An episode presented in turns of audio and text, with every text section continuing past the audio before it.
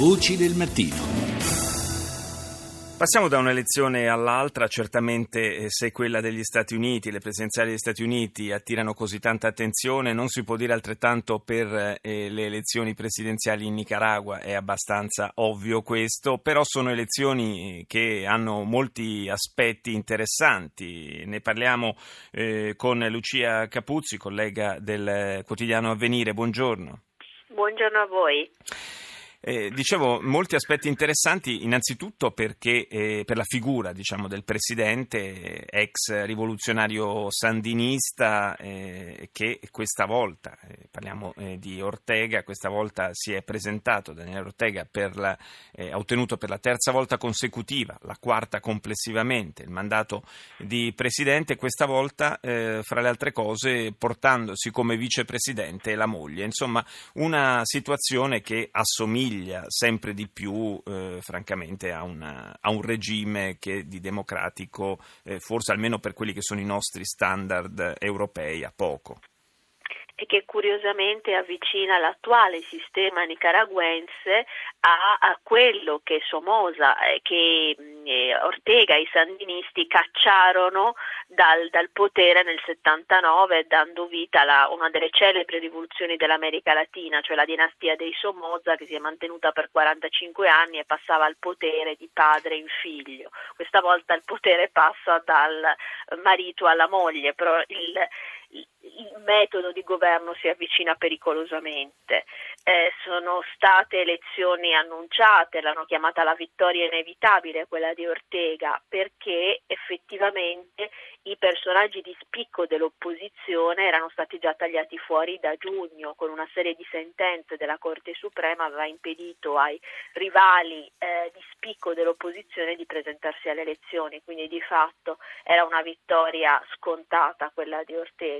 Oltretutto eh, c'è una guerra di cifre sull'astensione, secondo fonti indipendenti sarebbe superiore al, tra il 60 e il 70%, quindi diciamo di fatto nonostante il governo dica che ci sia stata un'affluenza di tre quarti dei nicaraguensi, pare che effettivamente Ortega sia stato votato da, da meno di un quarto della popolazione. Sì, avrebbe ottenuto, secondo la Commissione elettorale centrale, avrebbe ottenuto circa il 72% dei voti, ma eh, certo fa una bella differenza se quel 72% eh, rappresenta due terzi de, degli aventi diritto oppure se al contrario due terzi degli aventi diritto hanno disertato le urne ma su questo probabilmente sarà impossibile avere dei dati certi.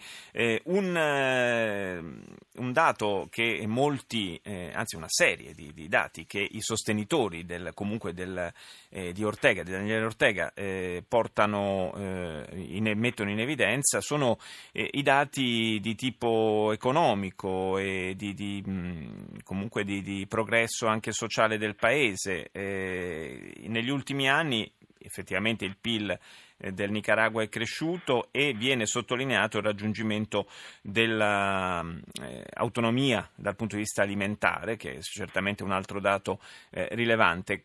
Come eh, accade eh, spe- talvolta in, in, paesi specialmente eh, non eh, tra i più sviluppati, c'è eh, una, una, sorta di contrasto tra lo sviluppo, i dati macroeconomici che, che parlano eh, in senso positivo e poi però il, il prezzo eh, che viene pagato sul piano eh, delle libertà democratiche che è abbastanza pesante.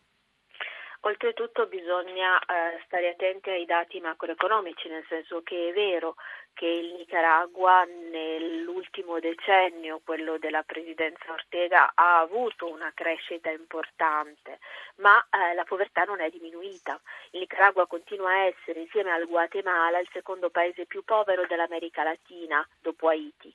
E questo è eh, un paradosso. Oltretutto eh, l'ex rivoluzionario sandinista, che appunto eh, divenne famoso per avere cacciato un, una feroce dittatura e aver inseguito il sogno di una rivoluzione sociale che eh, desse alla popolazione accesso alle risorse e, e partecipazione politica, eh, ha avuto una curiosa parabola, nel senso che nell'ultimo decennio Daniele Ortega ha applicato una serie di misure ultraliberiste, non a caso al pieno sostegno dell'elite industriale.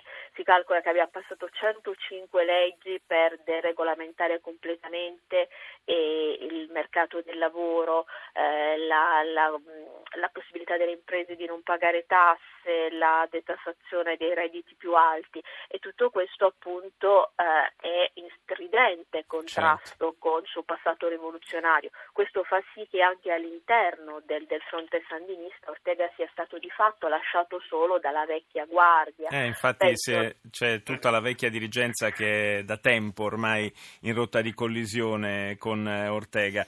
Grazie a Lucia Capuzzi per essere stata con noi questa mattina.